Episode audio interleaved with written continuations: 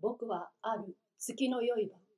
詩人のトックと肘を組んだまま、超人クラブから帰ってきました。トックはいつになく沈み込んで一言も口を聞かずにいました。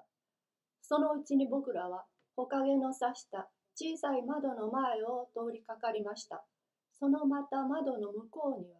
夫婦らしい雌雄のカッパが2匹、3匹の子供のカッパと一緒に晩餐のテーブルに向かっているのです。するとトックはため息をしながら突然こう僕に話しかけました。僕は超人的恋愛家だと思っているがね、ああいう家庭の様子を見ると、やはり羨ましさを感じるんだよ。しかし、それはどう考えても矛盾しているとは思わないかね。けれどもドックは月明かりの下にじっと腕を組んだままあの小さい窓の向こうを平和な5匹のカッパたちの晩餐のテーブルを見守っていました。それからしばらくしてこう答えました。あそこにある卵焼きは何と言っても恋愛などよりも衛生的だからね。実際またカッパの恋愛は我々人間の恋愛とはよほど趣をことにしています。メスのカッパはこれぞというオスのカッパを見つけるが早いか、オスのカッパを捕らえるのにいかなる手段も顧みません。一番正直なメスのカッパはシャニムにオスのカッパを追いかけるのです。現に僕は気違いのようにオスのカッパを追いかけているメスのカッパを見かけました。いや、そればかりではありません。若いメスのカッパはもちろん、そのカッパの両親や兄弟まで一緒になって追いかけるのです。オスのカッパこそ惨めです。何しろ散々逃げ回った挙句、運よく捕まらずに済んだとしても、2、3ヶ月はどこについてしまうのですから。僕はある時僕の家にドックの詩集を読んでいました。するとそこへ駆け込んできたのは、あのラップという学生です。ラップは僕の家へ転げ込むと、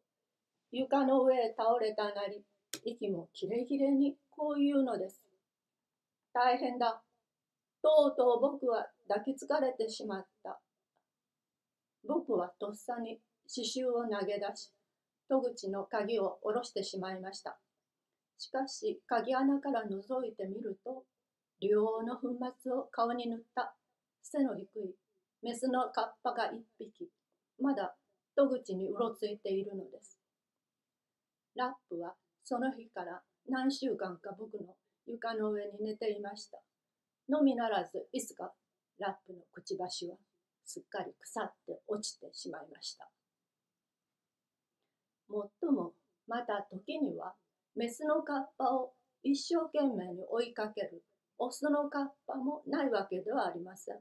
しかしそれも本当のところは追いかけずにはいられないようにメスのカッパが仕向けるのです。僕はやはり気違いのようにメスのカッパを追いかけているオスのカッパも見かけました。メスのカッパは逃げていくうちにも、時々わざと立ち止まってみたり、四つん這いになったりしてみせるのです。おまけにちょうど良い自分になると、さもがっかりしたように楽々と捕まってしまうのです。僕の見かけたオスのカッパはメスのカッパを抱いたなり、しばらくそこに転がっていましたが、やっと起き上がったのを見ると、失望というか、後悔というか、とにかく何とも形容できない気の毒な顔をしていました。しかし、それはまだいいのです。これも僕の見かけた中に、小さいオスのカッパが一匹、メスのカッパを追いかけていました。メスのカッパは例の通り誘惑的遁走をしているのです。するとそこへ向こうの町から大きいオスのカッパが一匹、鼻息を鳴らせて歩いてきました。メスのカッパは何かの拍子に、ふとこのカッパを見ると、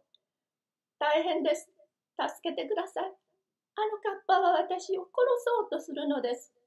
と金切り声を出して叫びました。もちろん大きいオスのカッパはたちまち小さいカッパを捕まえ、